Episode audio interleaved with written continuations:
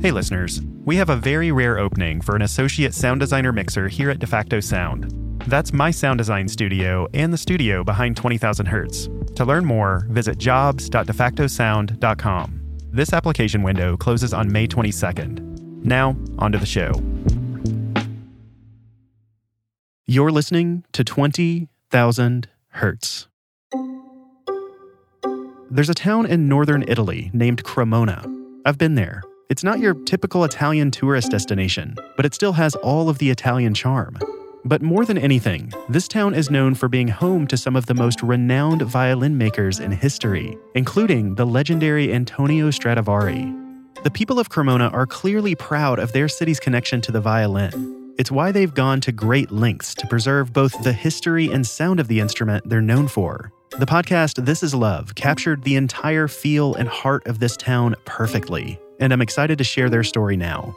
Here's host Phoebe Judge. What does a violin sound like? What violin sound like, sound like a violin? has something special in the way that sort of penetrates in your body, it gets to your soul. It's um, very emotional, makes it very emotional. There's a wooden chamber that sits in the middle of a large room, a room in the middle of a noisy building, in the middle of a city. There seems to be an understanding that this room has something special inside. People wait their turns quietly to go in. When you enter the chamber, it's empty and pitch black. But then, it fills with this music. Outside of the chamber, violins are everywhere. Real violins, pictures of violins, pieces of violins. The people here protect some of the most precious instruments in the world. Instruments made hundreds of years ago, carved by hand by the world's earliest violin makers. And they did it here, in a city in northern Italy, Cremona. Cremona, I mean, everyone knows, is the place where uh, the story of violin making uh, began. This is Virginia Villa.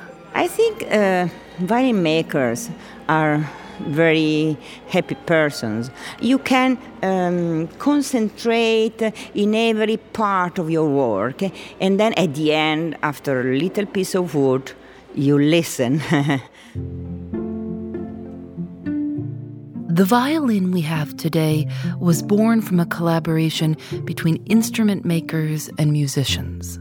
Violin makers would modify their design based on what musicians needed and what sounds they wanted to make.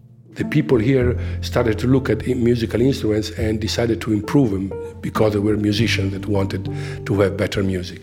So, from this combination, uh, most likely the violin came to life. Paolo Bodini works with Virginia Villa here at Cremona's Violin Museum. He's also a doctor, and he's also the former mayor of Cremona. Like most of the people in town, he's very interested in violins and how they were created here almost 500 years ago. The first family, the first makers were in Cremona. The, the, the violin became all of a sudden so uh, a, a sort of a revolutionary instrument. It was so powerful that everybody wanted to have a violin. The world's most famous violin maker, Antonio Stradivari, established his workshop here. Stradivari wanted to make his instruments expressive and loud. Earlier violins were made to be played in quiet performances, in homes. He wanted the instrument to be heard so he kept changing the dimensions of his violin. One curator once said all his life he was searching for the ideal shape. He kept searching until he died in 1737. He made over 1,000 violins, violas, and cellos. Even if we could replicate their shape exactly, we couldn't make a violin like a Stradivarius today. There's nothing like it. There are lots of theories about why his violins sound different than what we make today.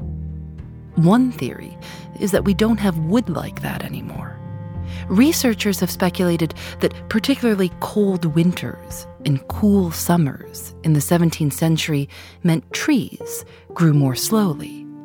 Their wood was dense in a way that we haven't seen since. Another theory is that Stradivari gathered his wood from ancient churches. There is a magic uh, attraction to these ancient, uh, ancient uh, uh objects.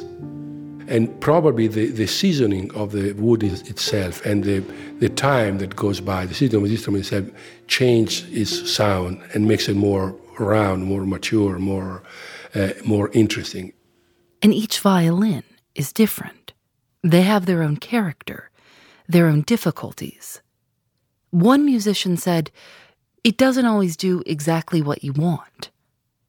It's said that the sound a violin produces is the closest thing to the human voice. And like the human voice, a violin gets tired. The instruments in Cremona are getting older, they're fragile, their distinctive sounds are changing. Museum curator Fausto Cacciatori says it's part of their life cycle. After they reach a certain age, they become too fragile to be played, and they go to sleep. Can the sound of an instrument be lost? Can it get so delicate that you can't anymore play it? Well, there are instruments that are, becomes too fragile to be played. When you put friction of, of the strings, you, call, you put a lot of stress on the violin, especially nowadays with this type of, uh, uh, and depending from the music you're playing also. You know? So there is a point where uh, an instrument, it's better to stop playing it because it, it, can, it can break. Some of the violins could become too delicate to play in our lifetime. And when people in Cremona heard that they may never hear these instruments again, they decided to do something about it.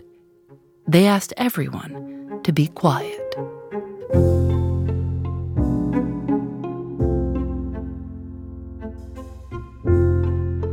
There's a place on a Norwegian island in the Arctic where there's a vault tucked into the side of a mountain where people are collecting seeds seeds from all kinds of plants from 243 countries. They're kept and protected just in case the worst happens, so that we won't lose the plants forever. It's been referred to as Noah's Ark. This museum in Cremona is trying to do the same thing.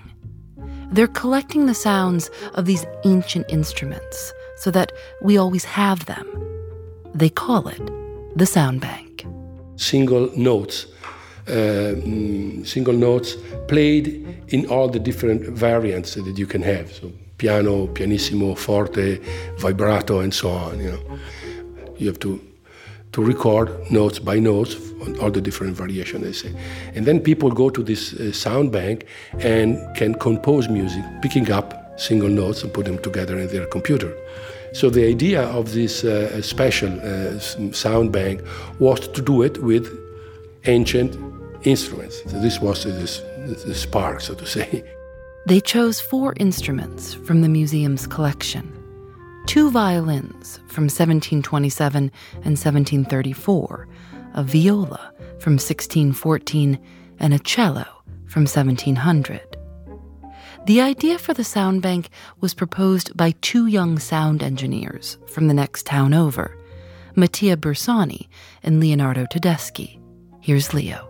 So uh, we thought that uh, me and Mattia are two, are two DJs. We uh, we are not fancy dressed or stuff like that, and so we thought that uh, if we went there me and him, probably they will have to push a button to call the security. But they convinced Paolo that the project was worth all the effort it might take. And Paolo convinced the museum. To get started, they made some test recordings in the auditorium in the museum. The auditorium is incredibly beautiful, all curved wood. It feels like you're actually sitting inside a violin. They set up highly sensitive microphones, turn them on, and then they notice something.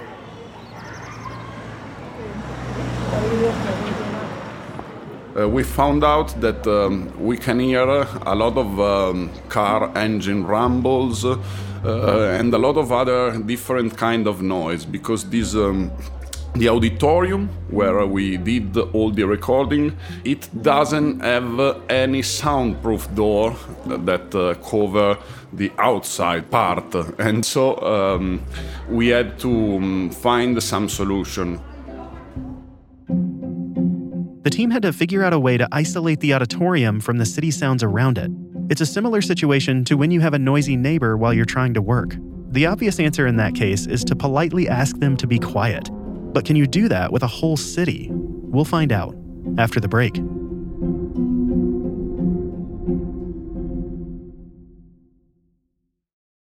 Why should you learn another language with Babbel? Well, there are a ton of reasons, but let's see how many I can fit into 60 seconds. First, Babbel works fast. You can start having conversations in another language in as little as 3 weeks.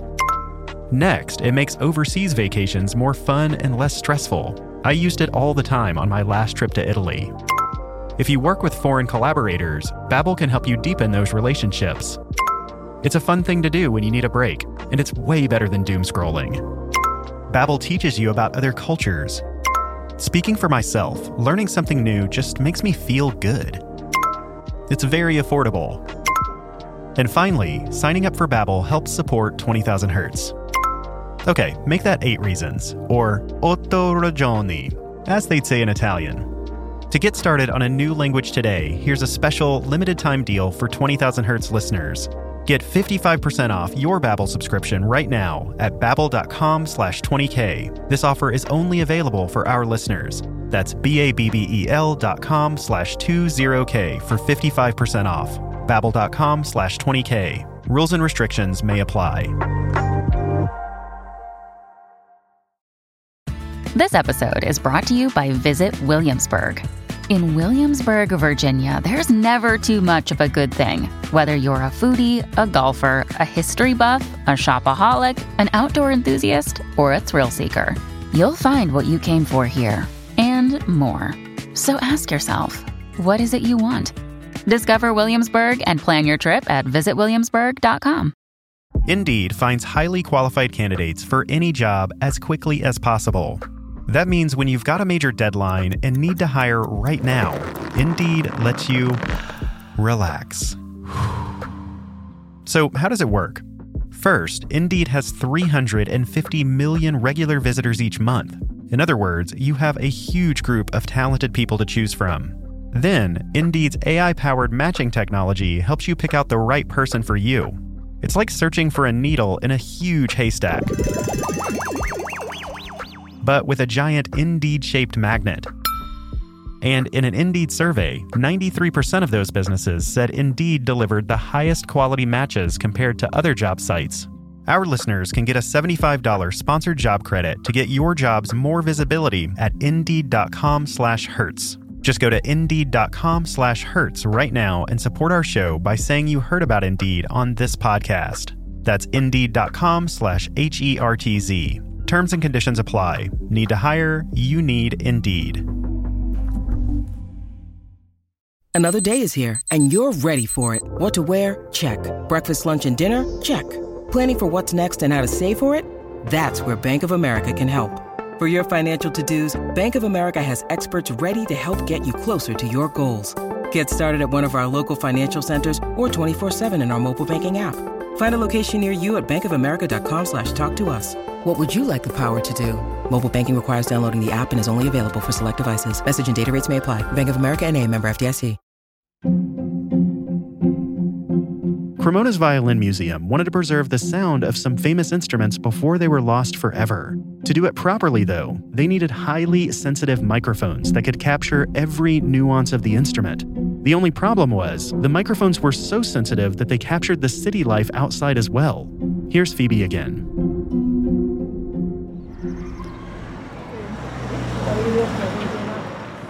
The museum is in the middle of the city. People live all around it. There are cafes and restaurants and businesses, people rolling suitcases, walking in high heels, shouting and laughing and honking their horns. It's loud. People are living their lives. It wasn't going to be possible to make nice recordings with so much background noise. So, the museum and the engineers did the only thing they could think of. They asked the people of Cremona to stop and to be quiet for the sake of the violins. If this was going to work, they need the mayor's help. That was the most difficult part because uh, in Italy, bureaucracy is not that fast. but the mayor was on board. He loves the old violins too. He closed the streets. A notice was placed in the newspaper and letters were mailed. The request was simple please be quiet. Yeah, you could breathe, you could walk around, uh, maybe not uh, bouncing on your on your heels and so on. But you know, uh, I mean, living their normal life, trying not to uh, make loud noises. They unscrewed the light bulbs so you wouldn't hear the faintest electric buzz coming from them. They stopped the elevators. They turned off the ventilation in the auditorium. Silence.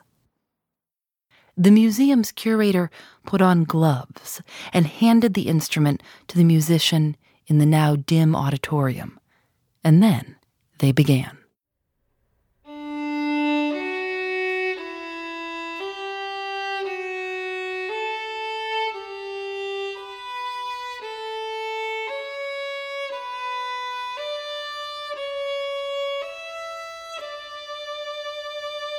You know, each note can be short or long, can be uh, loud or soft, uh, piano, pianissimo, uh, vibrato, and so on. You know, so all these different uh, variations were recorded for each note for the entire extension of the of the instruments.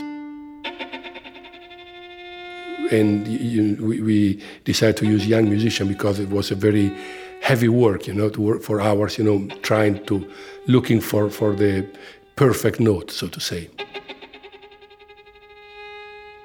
They work for 10 hours a day in two shifts. So each musician was working four to five hours uh, uh, of recording. Note after note after note. They did this for five weeks, and for five weeks, Cremona kept quiet, for the most part. We stopped at a cafe right outside of the auditorium and spoke with the barista behind the counter. What did it mean? Did it mean that you couldn't, you had to move more slowly? Oh, slowly, yes, not loud. Uh, voice, very, very, very little voice. a, a, a, very hard thing. also for me, very hard thing. yes. In a bar, in a bar is a, a lot of sounds. Do you think more about noise now because you had to be quiet for so long? Do you think more about noise? Yes. Yes, really yes. Yes. Uh, a lot of uh, a lot of the people respected our project, and uh, some of them were happy to be quiet. That for Italian is pretty hard. Did you ever walk outside one day during a break in the recording and just stand in the middle of that square and listen to how quiet everything was? Yeah, actually, um, the silence um, is very hard to reach, but uh, uh, you can feel the willing of the people and you can see the willing of the people on doing less noise. So we are noisy people. I, I used to speak very loudly in all the occasion, even if, if I am in a place that I cannot, because I have these in my DNA.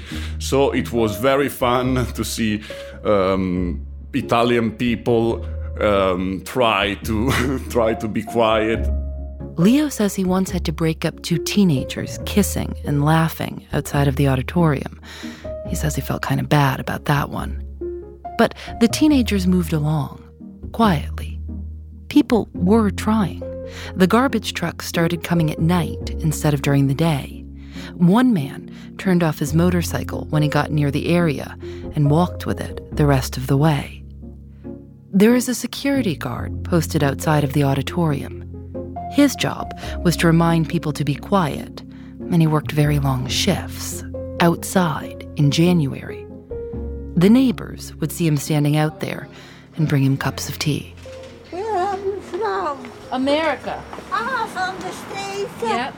Ah, yes, I, I heard that you were speaking English, uh, British English, American English, it doesn't matter. So I wanted to wish you a good stay in Cremona. Thank you very much. Are you from Cremona? Yes, I live here. I live just on the corner. What did you think when you heard that you'd have to be quiet for a month? I didn't mind. Violin are very, very important. Uh, I like the violin very much. I am very fond of music. Were you careful when you were walking around to be very quiet? Yes, yes, I care, I care. Uh, I, I, li- I like silence. I like silence. Even with everyone's participation, the recordings took a very long time. They had to pause a lot because there still was some background noise. They couldn't freeze the city. We had some uh, unexpected noises like flights, like ambulance, like police, uh, and um, and so outside uh, we had to find some solution, and uh, not always there was uh, a clear way to solve the problem, but uh, we all adapted. Obviously, we have to break the recording a lot of time, but we had enough time to record everything and uh, this uh, is only thanks to the people and to the workers of the area because if they didn't uh, mm, do less noise we had to stop like every five six seconds uh, for some noises. And uh, it is impossible for a musician to be mm, uh, focused on a job that every six seconds uh, uh, someone say to you uh, please we need to stop. Redo it redo it redo it redo it. And so um, we were um, we were able to do it. Would you find yourself, even if you didn't need to be, would you find yourself whispering? Yeah, a lot of times. And uh, we were always tense uh, about doing noises. And so I, I had to train myself a lot to do this because, as I said before, I am a very, very loud person. And we are like um, nightlife DJs. Uh, we play in, uh, in clubs, uh, we scream, we dance. Is that uh, our, um, our attitude usually? After five weeks, it was done. They had the recordings they needed. And when you listen, in a way, you can also hear the people of Cremona working together. Uh, the power of this instrument uh, is uh, mystical. Um, I, when I heard the, um, the first recording, I was uh, hearing uh, not from only from the headphones or stuff, but sometimes I take out the headphones and I wanted to feel the um, the violin inside the room uh, and not from the recorder. And um, this is something that is physical. The sound we we tend to forget that is something that is physical. We cannot see it, but uh, when you see a speaker and uh, is uh, that there is some sound inside, there is waveform that is coming out from the speaker and go to your body. The sensation of the body uh, when you can feel some kind of music uh, are amazing, and uh, that are like uh, huge in uh, in that context of hearing uh, this little wood instrument playing that powerful. Leo says he still gets chills each time he listens to someone play. Every day at lunch, the people of Cremona are invited to come listen to a concert. At 12 o'clock, one of these ancient instruments is removed from its display and taken by guard into the auditorium. Performers come from all over the world for the chance to play them. On the day we were there, the auditorium was filled with children on a school trip.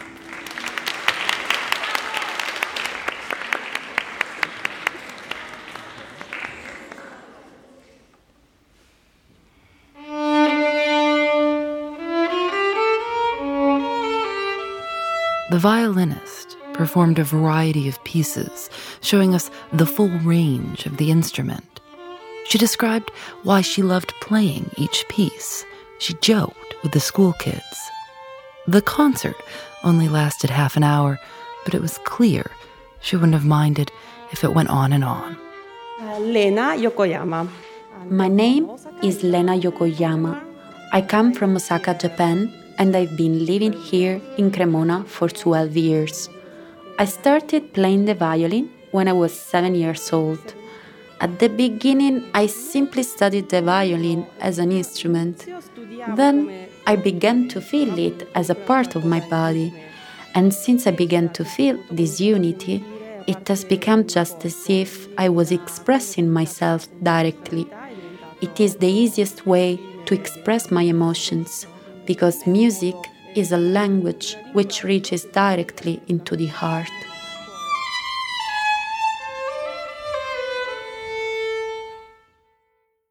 After the performance, the guard takes the instrument back to its glass case, where once again, all we can do is look at it and listen to it when we can, until it's time for it to go to sleep.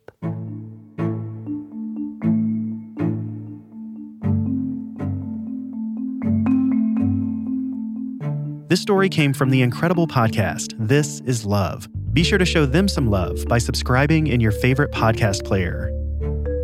20,000 Hertz is produced out of the sound design studios of DeFacto Sound. Find out more at defactosound.com. This story was produced by Nadia Wilson, Lauren Spohr, and Phoebe Judge for the podcast This Is Love. Audio mix by Johnny Vince Evans and Rob Byers. The show explores love in all kinds of unexpected forms. Check it out at thisislovepodcast.com. You can find us on Twitter, Facebook, and Reddit. You can also see what's happening behind the scenes by following DeFacto Sound on Instagram. Thanks for listening.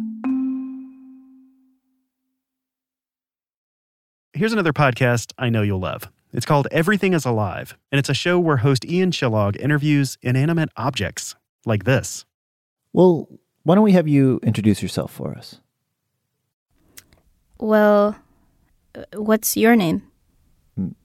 My name is Ian. My name is Ian. I'm a mirror. I'm Louise. I'm a shirt. I'm William, and I'm a pants. You're just pants. You're not a pants. Right, I'm pants, and you are shirt. So, my name's Josh. I'm a chainsaw. My name is Eugene. To hear more, subscribe to Everything is Alive right here where you listen to podcasts.